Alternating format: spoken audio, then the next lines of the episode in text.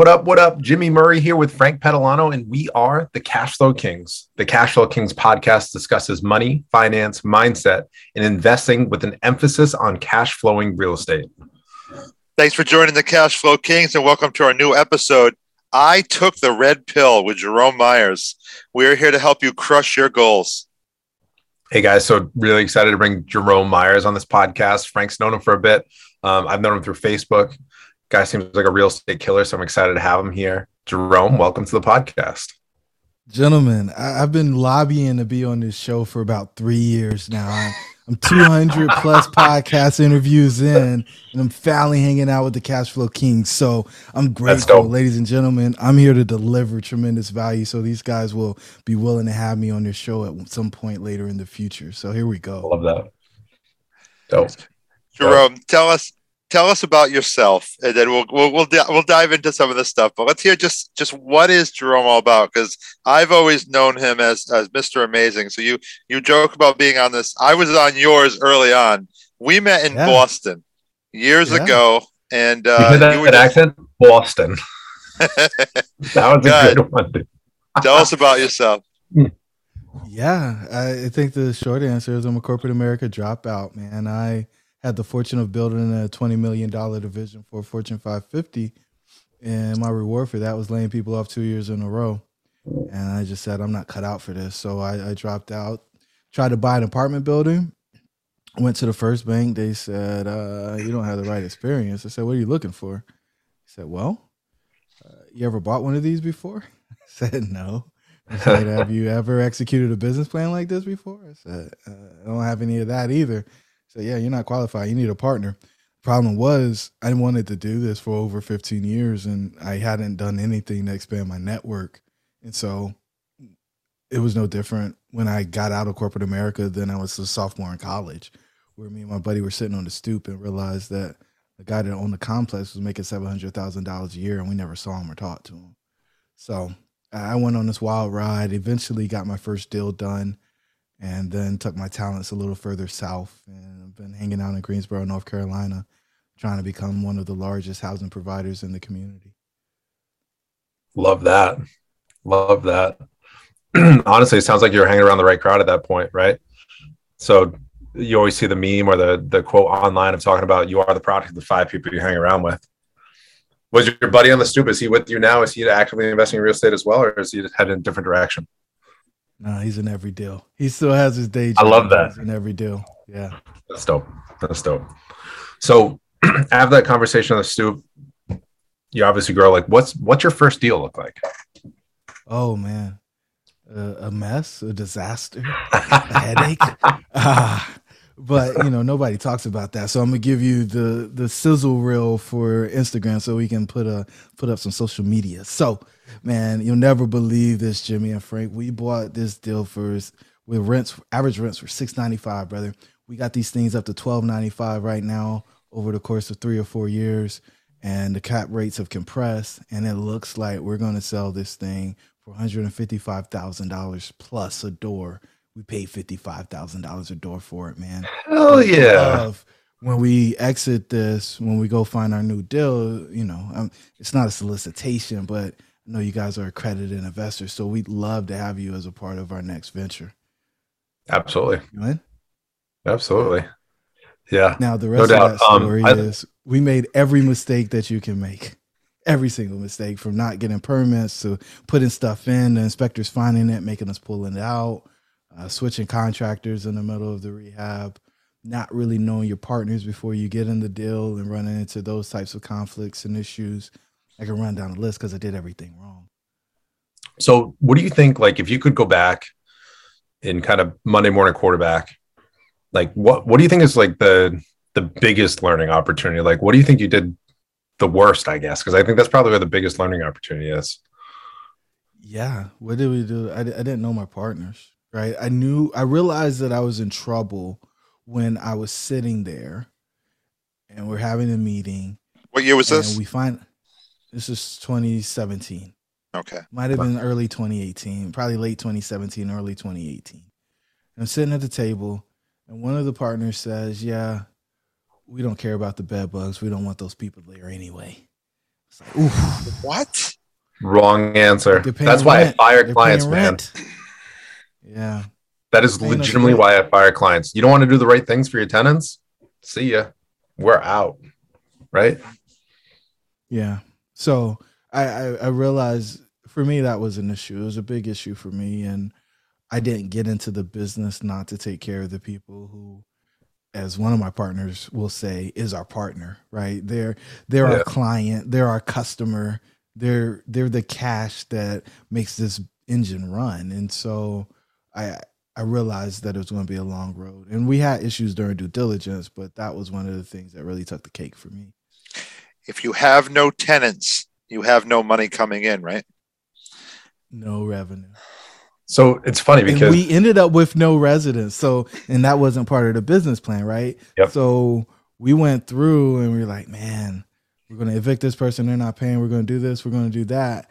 And by us going through that, we ended up with nobody there, right? And so we went to zero percent occupancy. Wow. Some people call it the Valley of Death, and why they call it Sure, sure of is. Death. You're writing that check every month for that mortgage. You're funding the construction and the rehab out of your pocket. It, it gets uncomfortable. Depending many on units deep was this? Pockets are twenty three.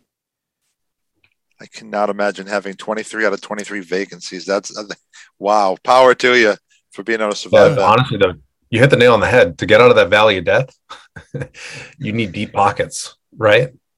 E- Even if that is your game plan to evict everybody and turn over everything, like you you get to experience some financial pain to turn that around. Um yeah, it's there, this is the thing that I thought was probably most interesting about that situation. So we went to zero, and then the people we had cages around. Half the units had HVAC units, Yep. like full blown central HVAC. They had cages around them. While the units were vacant, people came in and disassembled the units on the outside so they could steal the copper. Left the cage in place. And so because we had insurance for an occupied property that was ended up being vacant, our insurance company had a problem with the claim because, you know, did we have the right coverage? Did this happen? And we eventually changed coverages. And so this happened right around the time that we changed coverages. So were we committing insurance fraud? There was all of these concerns and questions about what we were actually doing there. And so, you know, again, I, I tell you, we made every mistake. Now we're going to come out shining, but most people don't really want to get into how the sausage is made, man. That's right. Um, I think the big takeaway here is now this is how you gain street cred, right? You live through the pain, the trial by fire, and you guys turn it around, and you've got a hell of an outcome. And that's something you can add to your resume when you potentially tackle some of these more distressed properties when you're courting inv- investors. Yeah, I mean it's a great story, but you know, I, I get I get disheartened when I listen to people come on podcasts and everything went as planned and they always make money because I I know that that's not real. I know that there's people who've come in and saved the day. I've watched Frank do it for other people. And so when I was coming into the game, because I wasn't smart enough to go through a mentorship program, I would listen to these podcasts and get discouraged because it's like, man, I'm I'm I'm fumbling the ball here. I'm the only one that's not making this thing look super easy. And so I don't ever want somebody to look at what happened in my world and think, oh well, yeah, it, it just happens without any false starts or challenges. Because for me, that's not a real situation. Amen to that. Amen to that. Like I think about the pains of my first property. It wasn't on a similar scale to yours, but damn, I learned a lot. Right. But most people don't want to talk about that. It's like the the flashiness of social media. Let me share all my wins. But it's like, yo, if you took a minute, I'm sure that there's probably one or two losses for every win that you have. At least when you start out, you collect the wins heavy when you start out to try and figure it out. Um, but the power of perseverance is what's going to pull you through and learning from those mistakes. Yeah, I think in real estate, you can always find your way out if you got enough money. True. I can remember my first account. He was this old guy, and at the time, I think he told me that he met, he uh, he owned 84 units outright, and they were in A demographic geographies in Rhode Island. And he's like, "Guess how much cash flow that is?" so I'd like come up with a number, and he goes, "So this is what I'm going to teach you. Cash flow cures all." He's like, you may not be making money now, but that cash flow is going to help you out over the long run. And that's what's going to keep you afloat. And I've kept that in mind all along. And that's where, like Frank will tell you, most people think we're crazy for flipping owner occupied multifamilies. But guess what? Most of the time, we've got someone covering the juice payments, the hard money lender, right?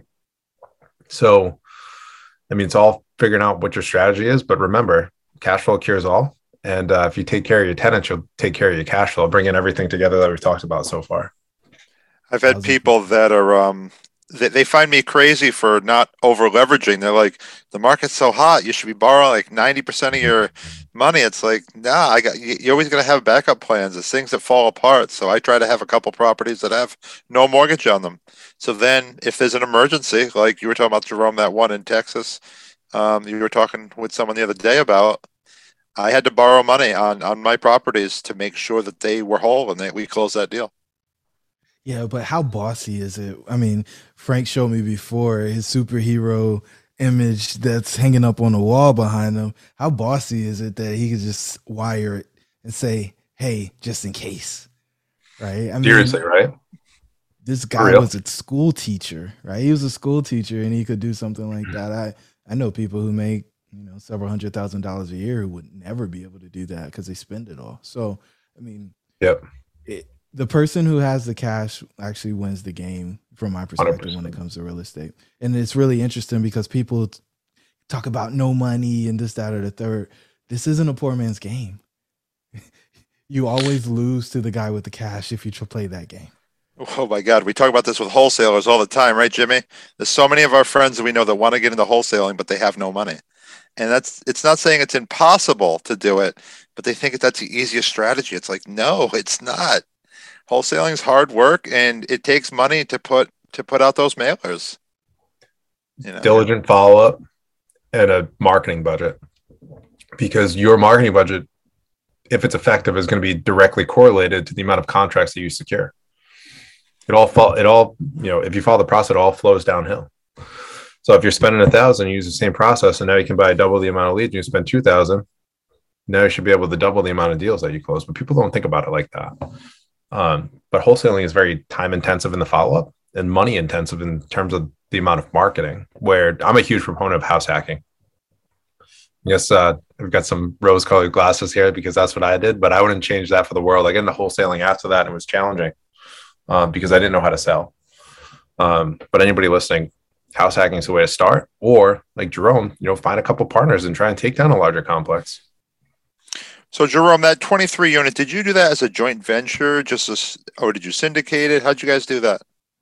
Yeah, I'm I'm the weirdo. I'm anti syndication, especially when you're starting, right? I think yep. people see syndication as the way to go big and go fast when they don't have any experience and no mm-hmm. credit and no real cash. And it bothers me because if you're taking somebody's money in and you can't make them whole, what are you doing? Huge problem, right? What are you doing? If if it goes wrong, right? Because if, if it's wrong. big enough, it's like a train, and mm-hmm. you're not going to get it back on the tracks. So what are you going right. to do? You're just going to say, "Oh, it's an investment." Just know that you're not going to raise any more money, right? right? Just know that that part of your career is over. So I much rather, and this is what I encourage people to do: go buy something that's half a million or 1.5 with a group of people who know you really well. They understand your track record. They know that your experience level is whatever it is. And you guys go through the school of hard knocks together. Get a yep. mentor, get a coach, get somebody to look over your shoulder to make sure you don't do something stupid. But that's going to be the hardest property that you ever own. And then use that once you exit it at a profit. Remember, we went from 55 to 155 on this deal to attract more investors, more partners to come in and then go do it again with something a little bit bigger. Like I believe in the stair step approach. I, I don't think that you go from renting an apartment to owning a $10 million complex, but that's what a right. lot of people are chasing. Sure is. And it's kind of like that. Uh, it's like the Instagram approach.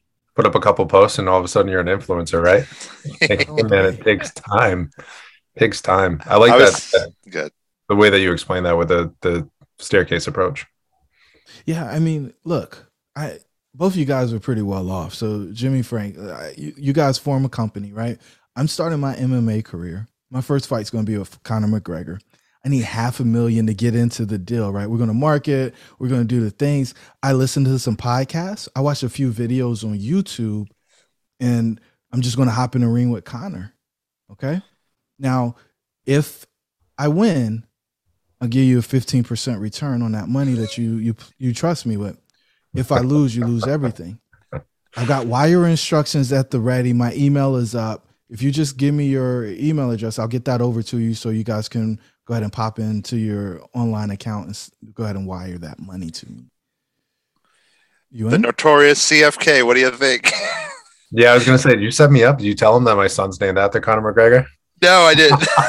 Jerome's like, no way. true, true story. True story. So uh no, I so I in? understand that analogy wholeheartedly. No, are you in?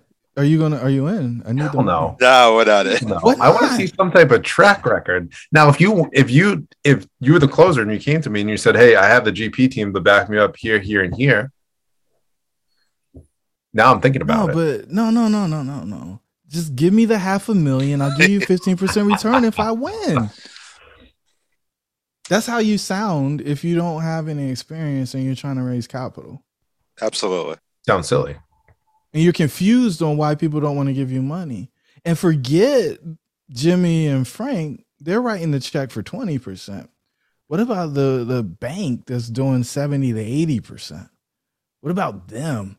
Do you think they're going to put their money? They're not giving any money to fight Conor McGregor. I don't even have a coach.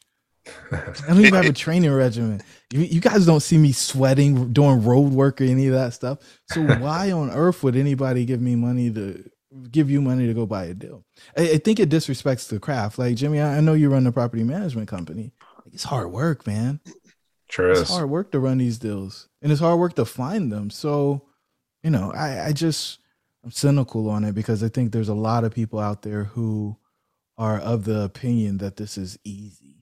And I, I, think some of the educators and I think some of the people who are running around using podcasts to raise money are misleading folks and putting them in a situation where they go buy a lead. Lead and a deal aren't the same thing. They go buy a lead and then they take people into what they thought was a promised land, but ends up being captivity.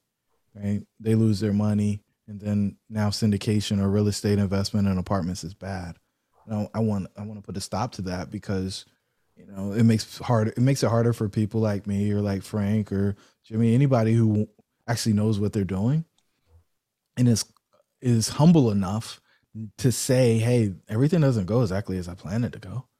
Uh, when I finish my pro forma, the only thing I know is that it's going to be higher or lower than the numbers on it, but it won't be the numbers that I put on it. It's true. it's a different conversation, man. Sure. Uh, what are you talking about? I was always told that you should be buying each and every property you see, and there's no way to lose money in real estate. Come on, that's what they're all saying. Gonna, it's always going to go up, man. Inflation is happening. You got to buy real estate in order to protect your investment, unless you buy real estate that doesn't appreciate. And then you just created a way to lose more money than you ever thought about losing. So let let's talk about that though, because I know like some folks in our local market, more so like north towards Boston, they're betting on capital appreciation and they don't give a shit about cash flow. Where in my mind, and it sounds like you're of a similar mindset, that you know, we're going to bet on cash flow up front, and appreciation is the icing on the cake. Now, we might get more aggressive in certain markets so we have a higher level of confidence in certain economic factors, but I think that's where people get crossed up. They're totally confused. I mean, Jimmy, you you run P and Ls for a bunch of different properties. You can see who's doing well and who's not. Who's not in a way that right. most of us can't. Uh, the only number that matters is the net operating income. Doesn't matter if Dang. you are trying to get cash flow or you're trying to get appreciation. Sure, the cap rate might compress, so that may save you in some regards. But if your NOI is less than it was when you bought it, mm-hmm. I, I don't know what to tell you. Right. Other than and you're not making more money. NOI is the focus, and it's not always increasing rents. It could be managing expenses better. Can you increase the cost of insurance? Can you increase the, the cost of uh, garbage disposal? Right. And a well versed property manager is going to be able to help you out there, but a well versed operator could be somebody on the GP team, right? Or a partner that you're with. They may be able to take a keen eye to that pro forma and figure out how to help you out. And those are some of the softer skills that you develop over the time with experience. But it's not all about deferring all the maintenance either. no, no, that's gonna cost you more money in the long run. That always costs more. Now the question is, do you do you replace it or do you fix it? Right? Because whether you want it to be a capital expense or operating expense, but you know now we're now we're splitting hairs. The fact of the matter is, you got to have a business plan. You got to operate. You got to execute it. Right? If you don't execute the business plan, you got nothing other than right. something that's going to end up costing you money at the end of the day. Mm-hmm. like, man, this guy is he's cynical. He, he's going down the wrong path. I came here to feel good about the thing. I, I just hate that people are being misled, man. I, Jerome's like the prophet. Honestly, the, I'm like I'm I'm ready to follow you, man, because I I believe in exactly what you're saying. Like, if you and the you know I was on the podcast circuit, but I told everybody I'm like the secret sauce is the hard work. If you're willing to put in the work, you can have anything you want, but you got to put in the work. It's not all yeah. you know selfies in front of hundred unit properties. It's not that easy. You got to learn. Well, and the prettiest ones, there ain't no money there right? ah, yeah, now you're speaking my language. there, there is no money there because you can't force the appreciation. It's it's already done. You're right. counting on rents going up to three percent or the five percent that it may go up, and what else you got? You mean rents will go up eight percent every year in order for me to meet? nah, brother.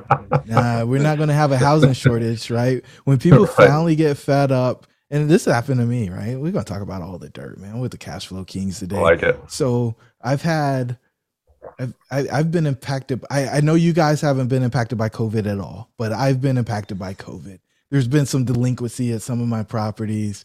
You know, the cities decided not to distribute some of the COVID relief funds, even though oh, they send the approval letters. And so I had a situation at my complex last week. Jerome, we're here the resident had no idea that she was going to be locked out today. She didn't check her mail. She didn't come to court. And so she went down to the city and they said that they can get us her $8,500 check tomorrow morning. And we know that you've been waiting on this since August, and we know she hasn't paid any rent since 2019, December of 2019. Jesus. What do you want to do? what do you want to do? I want my money if she's really if they're really going to bring it. But you know, every time we've talked to them, they have no updates. They have no idea when they're going to send the money. So you know, it's either the apartment or the cash. I I I don't really care which one at this point because I'm fed up. And lo and behold, the check shows up. 82 it was like 80 little less than $8500 and we got the approval letter letter in august of 2021. Right? This is her second COVID payout. Right? She hasn't paid rent since December of 2019 and we're talking in 2022. So, and she she hasn't made a single payment. And she gets offended when we reach out to her asking if she's going to pay any of her rent. And so for me, I think other landlords are going to be in the same space where it's like, I don't care how much money they're going to send. I want these freeloaders out of my apartment. Right. Because Jimmy, you said it, man. If you don't have cash, then what do you got? You don't have a business. So what do you do? I'm you, you honestly, and I'm in the same boat as you. Like I've seen, I feel like the, so we were proactive throughout COVID saying, hey, it was originally safe harbor funds. Now in our local market, it's called rent relief. We're willing to help you through it. I mean, shoot, uh, December 2020, safe harbor was running out. Any tenant that was $250 or more behind, I had my VA go into the system and apply for about 50 tenants on their behalf to try and help them out, to be proactive. Because at that point, a lot of people didn't know. But now, a couple years later, going through COVID, we have probably four or five tenants in a similar circumstance to the tenant that you're talking about. And I think that it sets the incorrect tone for the other tenants in the building. Honestly, it's it's almost like you're creating a, um, and I know that it could be on a building by building basis, but you're almost creating a tone for the wrong culture. One thousand percent. And I, I long drawn out story to get to the point where more owners are going to be tired of waiting. Yeah. For that money and they're going to evict. And so people aren't going to have a waiting list for their properties anymore because there's going to be some vacancy created from the frustration. And they're just going to have to eat the rent that they've been holding on to. And I think the other thing back to this cash thing. So guess what happens if your residents don't pay the rent? You got to pay the mortgage. Yep. assuming you have debt on your property. And so if you can't write the check then you sell to the guy that has the money that can write the check. So then again frank shows up he puts a mortgage on one of his free and clear properties. He gets you out of your bind because you don't want to give it back to the bank, and you leave all of the equity and all the upside. And he harvests that and moves on. So this is the way the game works. If you don't have the right partners with the right deep pockets or balance sheets, you get yourself in a pickle really quickly. And this is why I want people to do a stair step approach instead of jumping straight to the NBA. That's it. That's a that's a good perspective too. Because think about it, like outside of Kobe, how many other successful players have transitioned from high school to the NBA? You can probably count them on one hand. I'm not that big of a basketball fan, but it's probably not many. I, for certain, it's not many, and there's a reason why they said it, you at least got to do one year now. That's it. Right? Because honestly, I mean, at least from my perspective, maybe you guys can piggyback on this, but um, there's a lot of maturing that goes on from the time you graduate high school through the next four or five years after that. A lot of a lot of life changes and trying to figure it out. You know, numerous different things. I'm just thinking about being a school teacher and the concept of backup plans. Um, I had a number of students who were all great kids, but they at middle school they were done with school because they had this dream that they were going to be the rapper, they were going to be the football star, they were going to be the baseball star. It's like, guys, is it possible? Yes but you mm-hmm. got to have that backup plan because yep. think about the number of professional baseball players divided by the number of schools in this country. No matter how good you are, what's the chance? One out of every school? Not even. You know, so same thing. I mm-hmm. know what you're saying. So what's what's your newest deal, Jerome? What's what's something you have going on? You, after all this learning, you might not be able to talk about it. What's the last deal you had? How did you learn from those other ones? What's something cool yeah. you have going on? Yeah, there's there's it's all kind of stuff going on. I feel like I'm just in a flurry of, and it, I'll tell you, like I'm transparent with the listeners, right? The last deal I closed was in 2019, in October, August or September of 2019. I had three deals. I had a 233, a 50 unit, and a 66 unit that I was this far away from buying in the spring of 2020. And when the mask went on, everybody that I do deals with said they don't want to buy anything because they don't know what's going to happen. The wealthiest people I knew said, ah, uh, I, I don't want to drop below because I, I don't know if everything's going to go to hell. And so I want to make sure I have as much cash available as possible just in case. And so I had to pivot because all of my money was being made from acquisition fees at that point. And so my natural gift is coaching. Like I, I, can really help people make their dreams a reality. And so I went from one client in January of 2020, or we'll call it four coaching calls in January of 2020, to about 55 in December of 2020.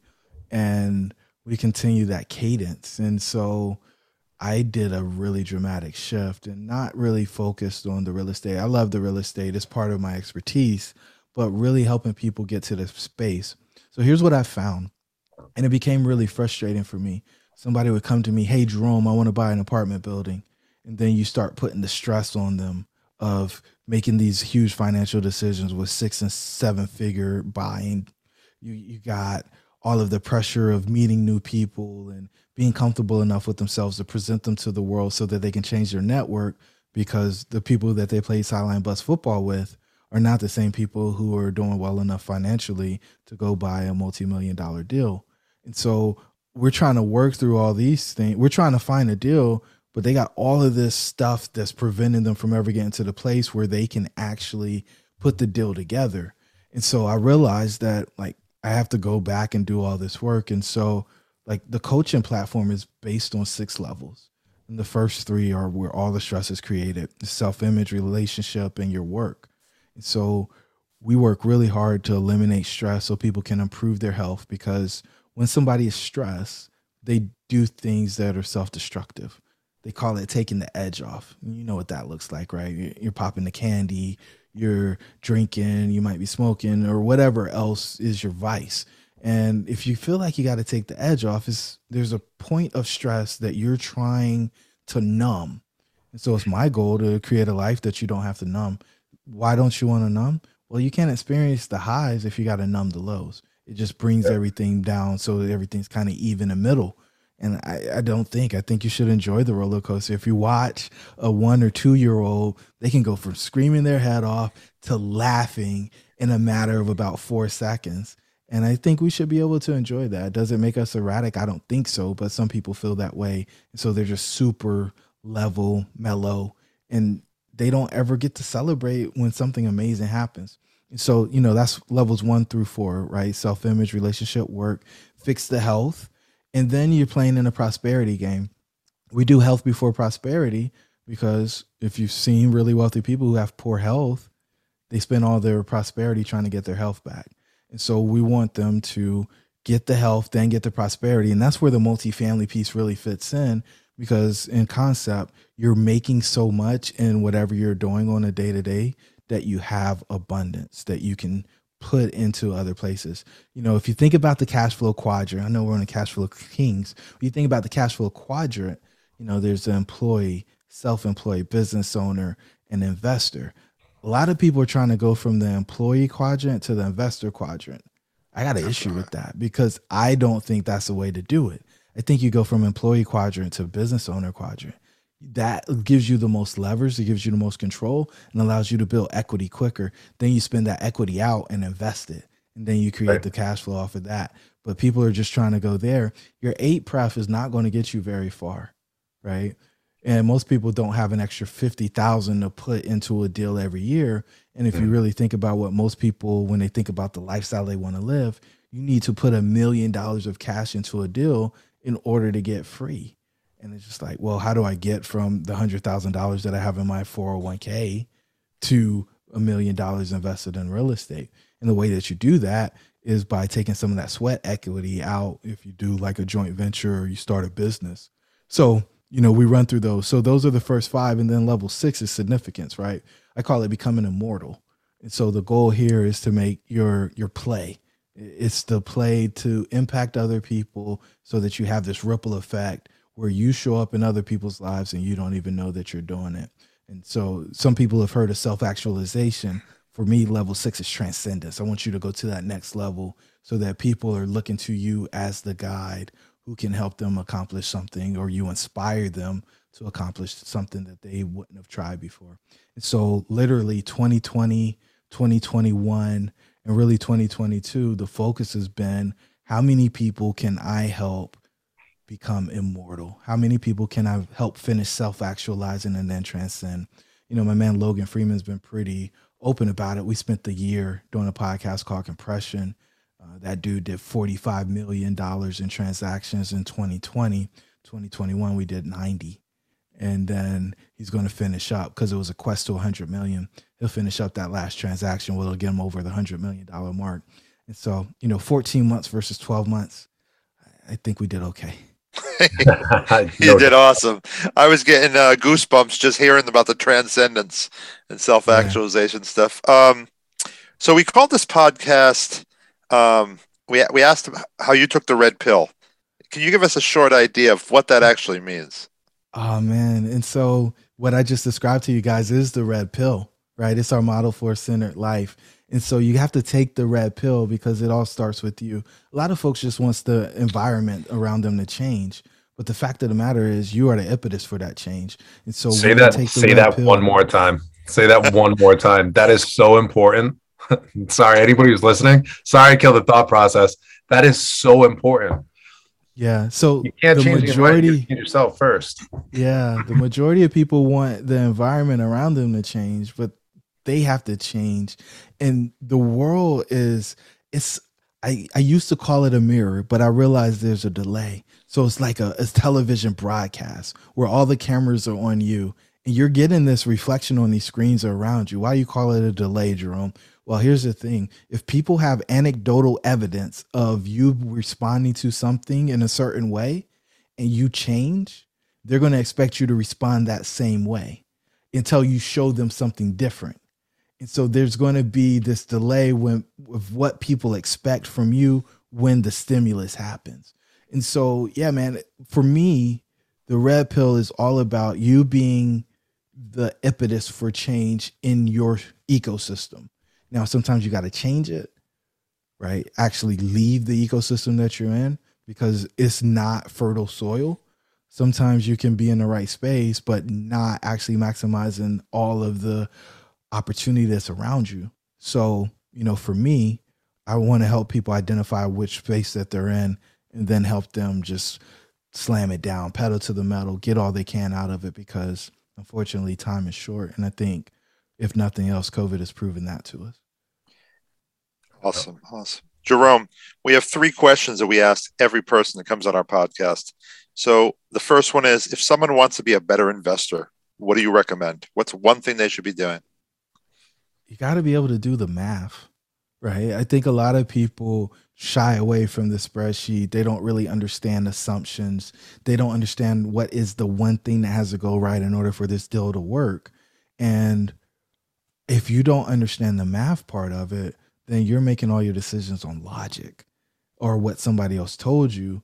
And from my perspective, that's really unwise because I can make the spreadsheet say whatever I want. Frank, you tell me you need a 16% return when I go fight Conor McGregor. I can put it in, man, so that it gives you exactly what you need. And it's funny, right?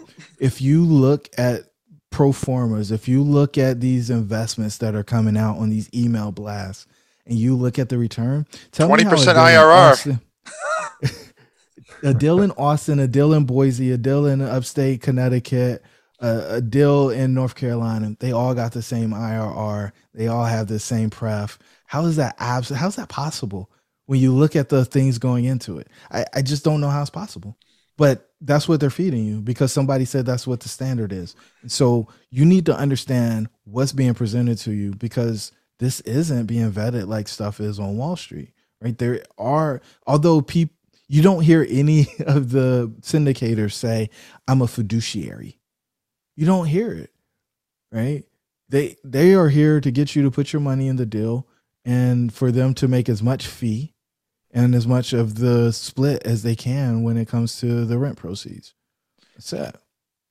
By the way, to make you feel better about that, um, I actually have a close friend that I actually denied uh, taking her money on the on the recent deal because she was she was not working. She had money, but I said, I can't take your money on this deal. I, I don't feel you're qualified right now. I have a responsibility to make sure you're successful on this, and there's too much risk. So I knew you'd appreciate that. All right. Next question. What is one book that you consider a must read? Yeah, the four agreements, right? It's sitting right here. Four agreements. And oh, look at that. Already prepared and everything. like, I got you guys. Yeah. I, I think that that book if you can keep the four agreements, you have an amazing life. It's completely transformational. Last question. What do you want to be when you grow up? Which means five or 10 years from now, where do you see Jerome Myers? Yeah, it's going to sound really silly, but I want to be the guy that the top investors in the country call when they get to a space and they're stuck. I want to be that guy to help them figure out how to unravel the knot that they're in. I love that. Love that. You're gonna you're gonna replace Tony Robbins when he uh retires sometime. Yeah, I'm, I'm, gonna make Tony feel like it's his time to go. I love it. Confidence. He, Tony's been doing say, that's like that David years, Goggins man. taking souls mindset right there. Tony, Tony, Tony's been doing it 50 years, man. Tony, go ahead, man. Take a break. I got it. I got you. Just, just send it over. I got it. Jerome, I think that your coaching program could be transformational for a lot of people. Um, if they were interested in learning more, where can they go to find that? They can't. right? they can't. there, there is. They, they can't find a website. They can't find anything. But if they're interested in learning more about me and kind of the stuff that we've been doing real estate wise. They can go to jeromemyers.co. But I, it's such an intimate relationship that a random person off the street can't get access to it. For me, I'm embedding myself in this person's life. I'm selling them my reticular activating system. Even if we're not on a call, I'm thinking about them and their business. I'm looking for things to help advance them on the mission that they're on. And so, you know, it's it's not just for anybody. It's it, there's a pretty high level of qualification that we go through in order to get access to that, man. And I love that. honest, I got I'm booked up. It's crazy. It's I was having a conversation yesterday about what can I do because I can't serve everybody that needs service that's dope that you've been able to create that product in that short of a time span. And just from listening to you talk about it, like I got hyped up over here. Let's go. You've got it, man. Honestly. Um, so I'm gonna surprise Frank on this one, but easily this is one of my top five favorite interviews, man. You you crushed oh, it. man, oh man, oh man. We gotta get the crowd in here. We gotta get the crowd in here. Ah! Uh, Jerome is amazing. It's always my goal. I need the downloads to show that, man. It's always my goal to be in the top three when I come on the show, man. I, I really, uh, man, just just the way that you talk about approach, right? Because it's not just real estate, and that's what you talk about with your coaching program. You got to figure yourself out first. Once you figure yourself out, then you can create success from there. You can create what was it? Transcendence. What was the word that you used at the like top level? Did I get that? Transcendence. Yeah. That would like, man. I got I got a long sleeve shirt on, but I had the goosebumps underneath. I was like, all right, let's go. Here we go. So, Jerome, so what do you have coming up? Um, I've spoken at it before. Maybe you can briefly give a shout out to that. This will be released before this comes out. So, what do you have coming up? Oh, man. Yeah, man. So, the Mid Atlantic Multifamily Investing Conference is on the way February 18th through the 20th. It's going to be better than your favorite Netflix binge. We are just going to roll people in starting on Friday night. We got uh, Sophia Castro coming in. And most of you may not know who she is, but she went from being a high school dropout to exiting a four billion a company that was valued at a billion. And now they've got a 400 plus million dollar real estate portfolio down in Florida. Her and her husband, Bobby. And she's going to come in and explain to you how she did it. She's going to challenge you. The theme this year is Dare to Dream. She's going to challenge you to dare to dream because, you know, they are, I believe they're Cuban immigrants, right? And so if it could happen for them, for those of us who were born here, why wouldn't it be able to happen for us? We got a long slew. I, I did so I did panels this time, so we got like forty some speakers going this time. And Frank's spoken at the past. He's going to speak at the future. You know, I, I, see what he's been doing running around. He keeps coming up. I'm like, man, this guy, he's a superhero for people because I literally interviewed somebody the other day, and they said, had Frank Patilano not been on our team and shown us that we could actually raise capital, I don't know how we would have ever closed this deal. Exact phrasing, right? Exact phrasing. And so, you know, I go around trying to find the people that most folks don't know about and give them a platform. You're not going to see your typical run of the mill speakers who are on the podcast circuit at our conference. One, because we're focused on diversity. We want to give more people an opportunity to share their story. And two, I, right or wrong, I got this chip on my shoulder. I want to show the guys that are running the big conferences that you can have a diverse speaker lineup and still have great attendance and give great. Hell yeah! All right, Jerome, we appreciate having you on the show. Um, appreciate you pitching the the show to us, and hopefully, a lot of folks head down as a result of the podcast. If you guys heard from me, this is top five favorite podcasts of all time recorded right now. Um, so dial into the podcast and then buy some tickets to that conference because I think it could be life changing based on some of the things I heard on the podcast today. Um, we hope that you guys enjoyed this episode of the Cashflow Kings podcast. In between podcasts, check out our website, thecashflowkings.com, or give us a follow on Instagram or Facebook under the handle The Cashflow Kings. Cheers to your success. The Cashflow Kings program is for basic entertainment purposes only. We do not give official legal, tax, or investment advice.